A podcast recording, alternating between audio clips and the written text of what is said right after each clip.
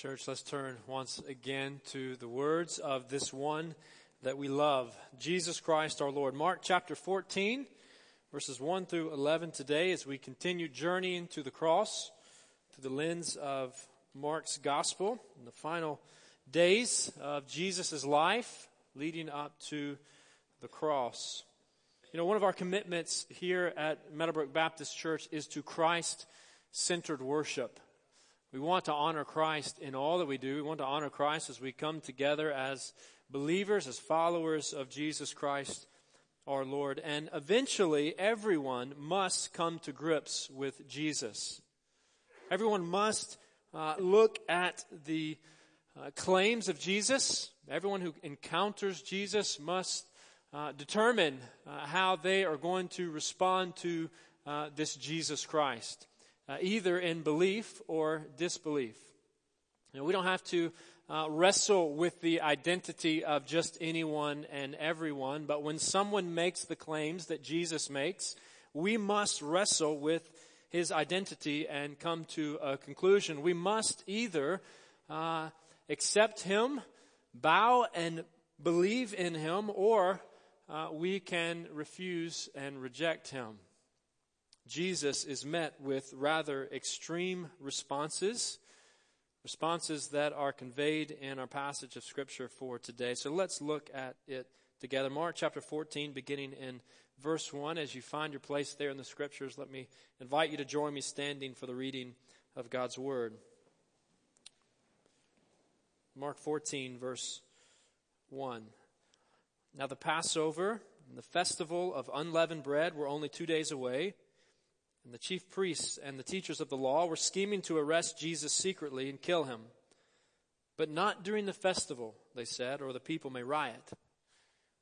While he was in Bethany, reclining at the table in the home of Simon the leper, a woman came with an alabaster jar of very expensive perfume made of pure nard. She broke the jar and poured the perfume on his head. Some of those present were saying indignantly to one another, Why this waste of perfume? Could have been sold for more than a year's wages and the money given to the poor. And they rebuked her harshly. Leave her alone, said Jesus. Why are you bothering her? She has done a beautiful thing to me. The poor you will always have with you, and you can help them anytime you want, but you will not always have me. She did what she could. She poured perfume on my body beforehand to prepare for my burial. Truly, I tell you, wherever the gospel is preached throughout the world, what she has done will also be told in memory of her. Then Judas Iscariot, one of the twelve, went to the chief priests to betray Jesus to them. They were delighted to hear this and promised to give him money. So he watched for an opportunity to hand him over. Let's pray together. Father, we thank you for the opportunity to come together as your people and to read your word. Lord, we thank you that you speak to us, that you have spoken to us, and that by the presence and power of your Spirit, you are with us even now. Lord, guide us that we might rightly understand the truths of your word and apply them to our lives as your people. And it's in the name of Jesus we pray. Amen. Well, both John and Matthew, uh, two other gospel writers, uh, recount this story, the story of a woman anointing Jesus with this expensive perfume days before his crucifixion, his burial, and his resurrection from the dead. In fact, Luke accounts a similar story, uh, but there are enough differences uh, that he is probably recounting a different story that has some things in common. In John's version of this story, he says that this story took place on the Friday before Palm Sunday.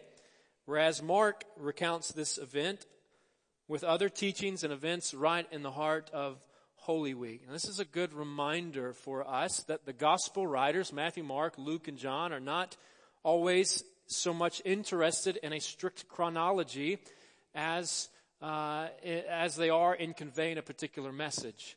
In other words, Mark and the others write with a message they want to convey. They write with a particular agenda. They're not shy about what that agenda is. Mark, remember, tells us at the beginning of his gospel that he writes about Jesus the Christ, the Son of God. And he calls on people to wrestle with his identity and ultimately to become followers of this Jesus.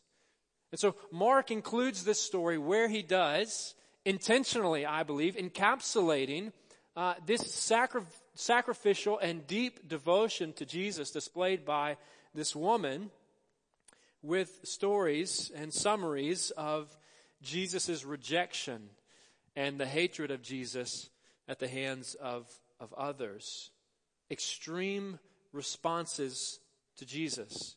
In particular, the self-righteous hate Jesus. The self-righteous hate Jesus. We see this in the gospel accounts and certainly I think is true in the world today. The self-righteous eventually, when they encounter Jesus and the claims of Jesus, will reject and, and oppose him. Who are the self-righteous? Well, they are those uh, that consider themselves righteous before God based upon their own efforts. Now we as believers, as Christians, as people, men and women, boys and girls who follow and submit to Jesus, we can be confident of our righteousness before God, but not because of our efforts, rather because of God's grace extended to us through the gospel of Jesus Christ. For the moment that we repent and believe in Jesus for salvation, the righteousness, the innocence, moral perfection from a positional standpoint, so to speak, is applied to our lives through faith. But that's not self-righteousness. That's imputed righteousness from Christ to us. In fact, Jesus often spoke out against self-righteousness. He warned against the self-righteousness of the teachers in his day. In fact, look back a page or so to Mark chapter 12 verses 38 and following. It says, as Jesus taught, he said, watch out for the teachers of the law.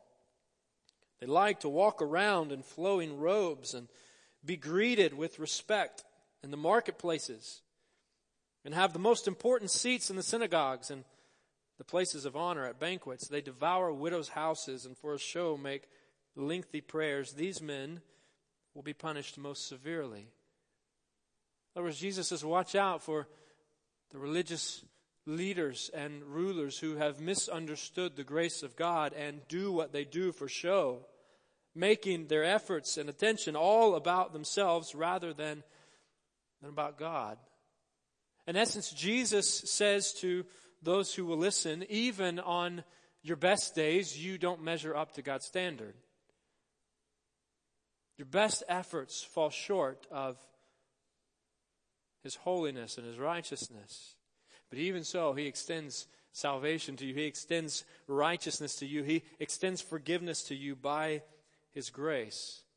The prophet Isaiah in Isaiah chapter 64 verse 6 recounted our sinful condition, all of our sinful condition, the sinful condition even of God's people before him apart from apart from God's grace. Isaiah 64 verse 6 all of us he says have become like one who is unclean.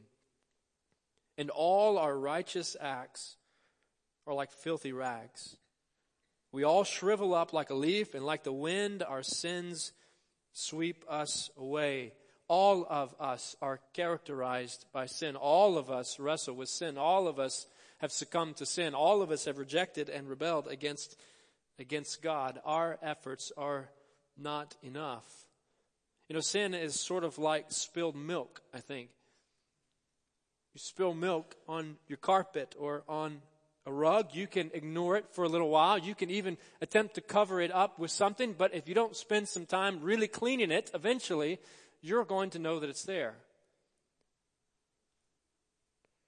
Our best efforts, no matter how many they are, how numerous they are, cannot cover even one sinful thought that we have. God's standard is perfection, for He is holy, and every selfish thought, every ridicule, every immoral deed confirms our condemnation before a perfect and holy and just and eternal God without His grace. But thank God that He is a God who is characterized by grace. Are you depending on His grace? Church, are you depending on His grace? Are you leaning on His grace? Are you looking to His grace to determine your position before Him, your worth, your salvation, your eternal status? See, the chief priests and the teachers of the law in AD 30 were not too interested in God's grace through Christ, for it threatened their own self righteous positions of prestige. Perhaps a good measurement for us when it comes to examining our own status and outlook before God is to ask ourselves internally Am I offended by the notion that my sin had to be paid for in such a gruesome and violent way? Or am I deeply moved by this extravagant display of God's love and patience and grace with me? Are you offended by the cross? Or are you moved by the cross?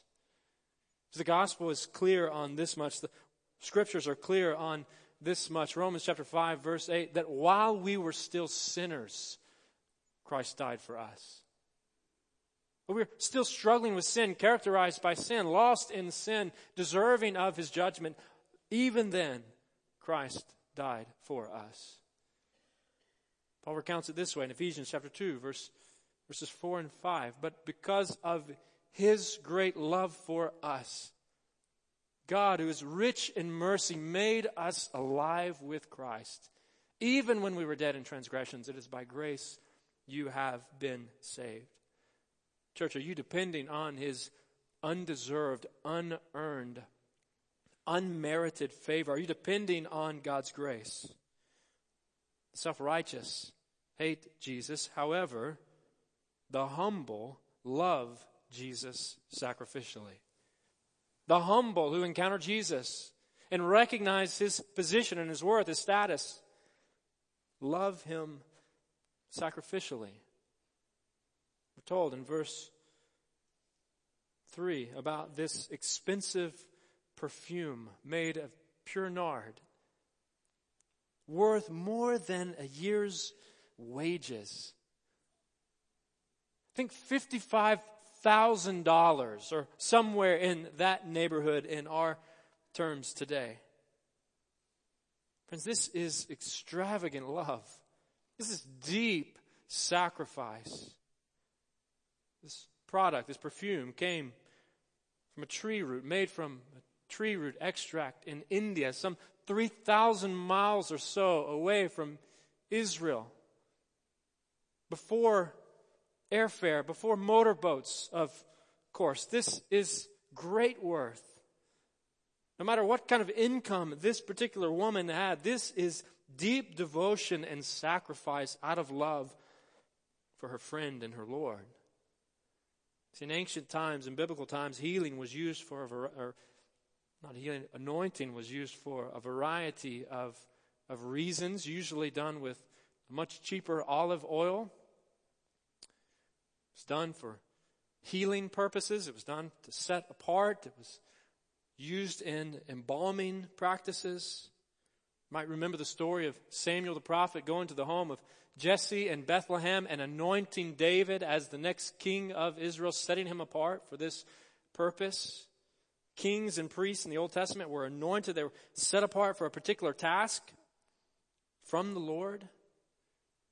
Like the Hebrew word Messiah, the Greek title Christ, both mean anointed one. So I think there's a multi layered effect of what is being communicated here through this woman's actions, probably apart from her even knowing it. First, she is anointing Jesus. She is setting him apart. She is recognizing that he is called of the Lord to a particular task. She is preparing him, so to speak, without even knowing it for his, his death. And of course, Jesus tells us that her actions also preparing him for his burial that is at hand.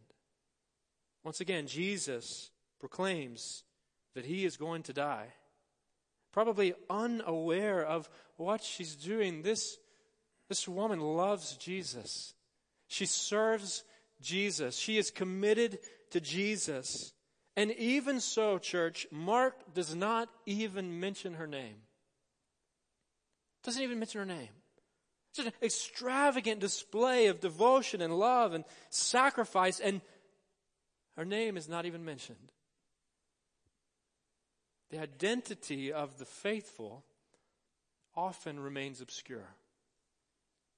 There's a message here that's being conveyed. The identity of the faithful often remains obscure here in this life, on this earth. If you're a Bible scholar, then perhaps you know that John identifies who this woman is for us. John says that this is Mary, the sister of Martha, sister of Lazarus, the one Jesus raised from the dead, and that knowledge is important. That information is important. But let's not let that interfere with the intentional message that Mark is displaying here. For Mark intentionally leaves this woman's name in obscurity, intentionally does not mention it. Look back at the text, verse 3 says, A woman came with an alabaster jar. Again, verse 3, she broke the jar. Verse 5, and they rebuked her harshly. Verse 6, Jesus responds, Leave her alone. Why are you bothering her? She has done a beautiful thing to me. Verse 8, she did what she could. She poured perfume on my body. And verse 9, what she has done will also be told in memory of her.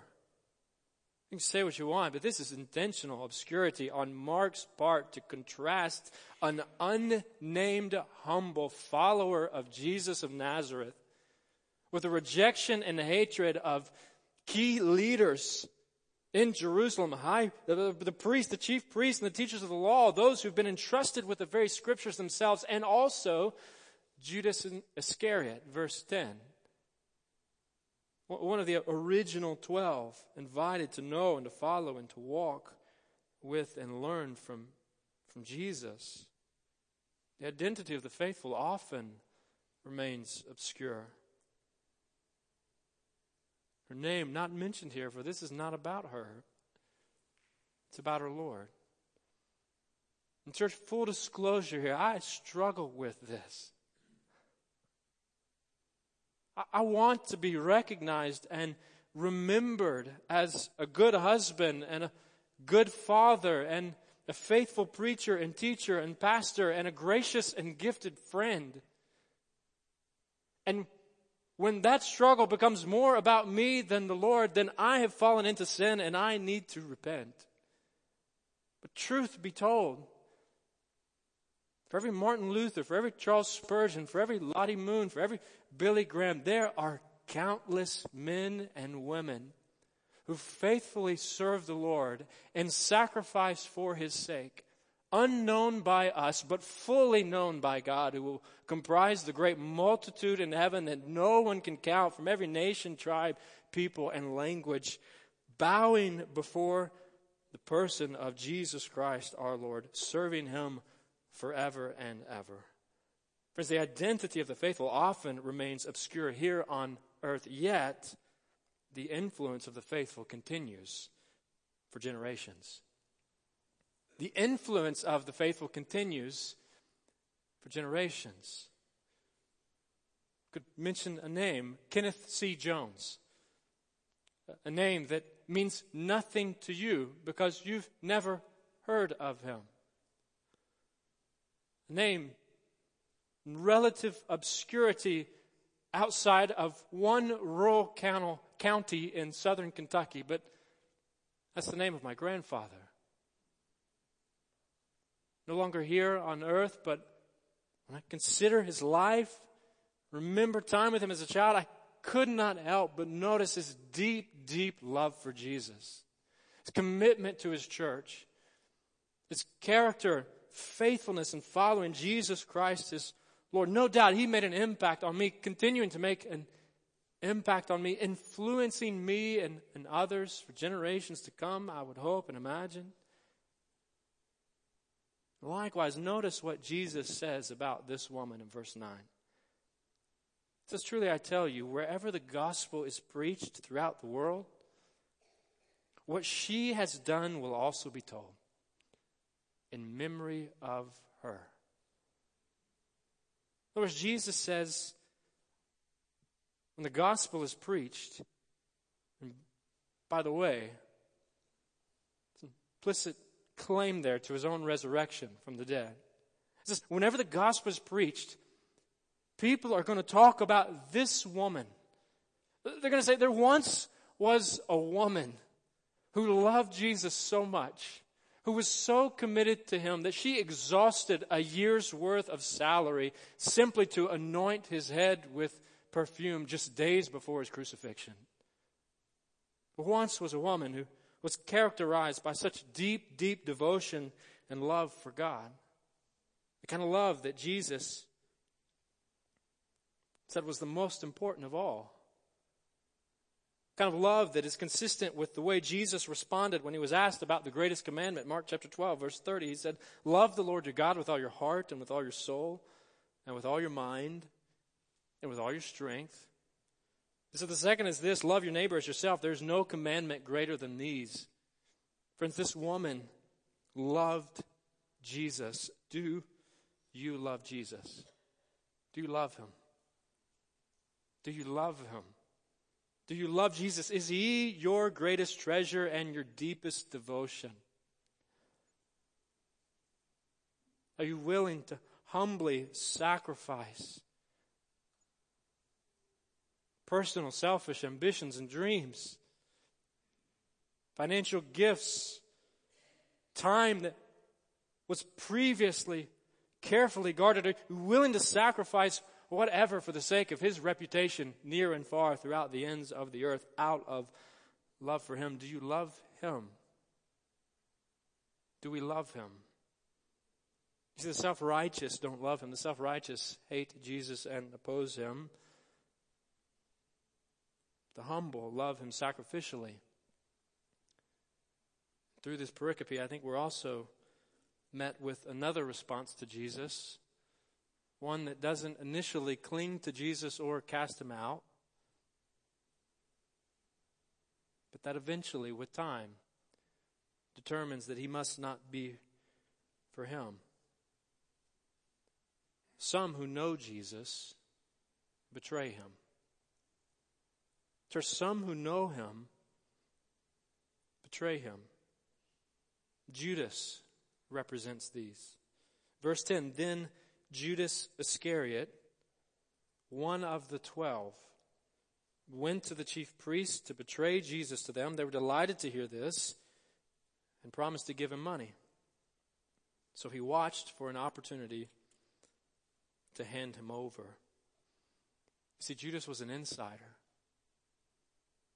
he virtually lived with Jesus for three years, watching him, learning from him, even entrusted as the treasurer of this Jesus group. John tells us that Judas, from time to time, would help himself to the money in the bag. In fact, John also tells us that Judas was one of the ones who spoke up and out against this lavish display of love for Jesus.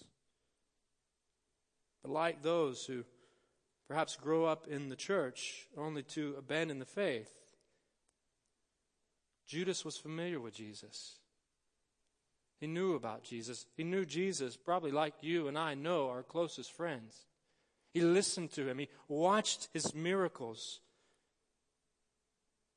But familiarity with Jesus is not enough. Friends, knowledge alone does not save. Jesus calls for our hearts. He calls for hearts that sacrifice and bow before Him, hearts that serve Him and trust Him fully. Do you trust Him? Do you trust Him? How have you come to grips with Jesus? Are you coming to grips with Jesus? Do you believe in Jesus? Do you believe Jesus? Do you trust Him? Trust Jesus today. Turn to Him. Submit to Him. Bow before Him. Sacrifice for Him. Serve Him all the days of your life. We see some extreme responses to Jesus recounted here in Mark chapter 14. Perhaps the most remarkable response of all is the response of God, who is orchestrating these events to bring about his saving purposes in his perfect time. You see, despite the religious elite's effort to avoid a public scene during the week of Passover when many pilgrims would be in town, Lord says that this sacrifice of Jesus Christ, the Lamb of God for the sins of the world, must coincide with Passover, commemorating the most significant historical event and God calling the people to be His people. And now, through the life and the mission and the ministry of Jesus, through these events, a greater sacrifice is underway. A fuller deliverance is underway. A new people are being called to know and to follow him. It's no coincidence that Judas's actions here fulfill a prophecy recorded in Psalm 41 verse 9 about a close friend betraying Jesus. It's no coincidence here that this woman anoints Jesus just days before his burial.